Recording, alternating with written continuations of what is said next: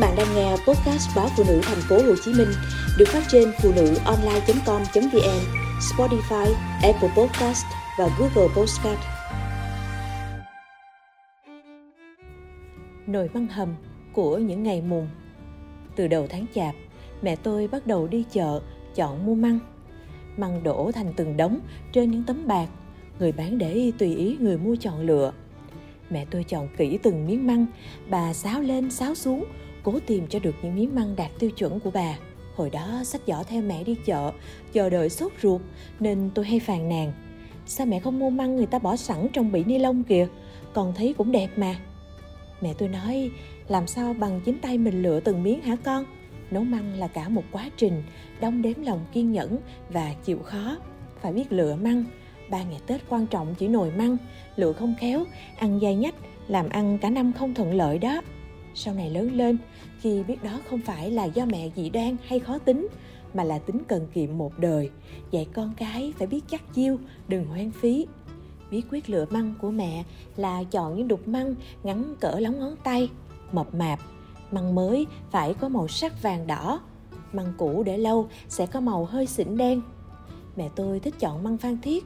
Bà nói măng phan thiết giòn, mềm, hâm đi hâm lại, không bị rã. Măng bằng mì thuộc, mau mềm, mau rã. Bà nói ở đời cái gì đến dễ dàng, khó giữ được lâu. Lòng dạ con người phải qua thử thách mới biết. 20 tháng chạp, mẹ tôi đổ măng ra ngâm nước, rồi cứ thế vào mỗi buổi sáng và chiều thay nước hai lần cho đến 28 thì bắt đầu luộc măng. Trước khi luộc, bà rửa tỉ mẩn từng miếng măng cho thật sạch. Mẹ tôi lấy nước luộc gà để hầm măng. Con gà luộc xong, bà chặt đầu cổ cánh, bỏ vào nồi nước và có thịt giò heo. Măng được tao với mắm cùng chút tiêu, đường, bột ngọt.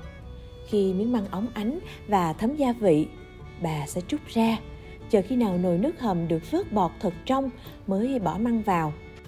Măng qua quá trình ngâm và luộc rất kỹ nên chỉ cần sôi lên để riêu lửa là vừa mềm. Trong quá trình hâm đi hâm lại, lượng mỡ của giò rút hết vào măng. Nếu miếng thịt gà bị sơ thì thịt heo vẫn còn ngon. Theo ý mẹ tôi, nồi măng phải được nêm nếm hơi cứng một chút. Nếu là quá, giữ không khéo dễ bị chua. Ba ngày Tết, măng múc ra cuốn với bánh tráng, rau sống. Miếng măng mềm nhưng giòn, có vị béo và ngọt của thịt, nhưng không bị ngán vì có chất xơ của rau. Tánh tiết kiệm một đời của mẹ dạy chúng tôi ăn đến đâu, múc đến đấy, không nên múc nhiều. Mỗi lần múc xong phải hâm lại ngay mới giữ được nồi măng mấy ngày Tết. Khoảng mùng năm, mẹ tôi mua đậu cô ve về bỏ thêm vào nồi này và bà dồn tất cả những thứ còn lại có trong những cái nồi khác như kho tàu, thịt xíu vào nấu lại thành một món mà chúng tôi chẳng biết đặt tên gì ngoài tên xà bần. Của ngon tồn dưới đáy món xà bần là một món ngon tuyệt bởi bao nhiêu tinh túy của ngày Tết chất chứa hết trong đó. Ngon bởi vì hết Tết và chút tiếc núi vớt phát một chút mùa xuân. Và quan trọng nhất là được nhìn thấy ánh mắt hài lòng của mẹ khi chẳng phải bỏ đi một tí gì. Từ đầu tháng chạp, chúng tôi cũng lại lọ mọ ra chợ, chọn mua từng miếng măng, về ngâm, xả rồi luộc. 28 tháng chạp, mẹ chia cho mỗi nhà một ít để tùy nghi mà nấu. Chúng tôi cũng nấu như mẹ, nhưng sao ăn miếng măng không thấy bằng miếng măng mẹ nấu. Không biết có phải bởi vì nó thiếu hương vị Tết xưa, những rộn ràng ngày đón Tết, háo hức dành nhau sách giỏ theo mẹ đi chợ, nhìn bàn tay gầy của mẹ chọn từng miếng măng khô như thúc thời gian cho mau đến Tết. Bạn tôi kể nồi măng hâm đi hâm lại xưa rồi. Bạn hầm nồi măng to với thịt gà để lấy nước ngọt và giò heo như cách mẹ đã làm.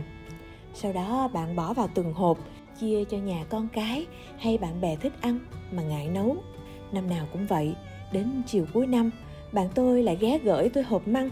Măng bạn nấu ngon như nồi măng của mẹ ngày xưa. Có lẽ vì cái tình bạn bè mấy chục năm giữ được đến tận bây giờ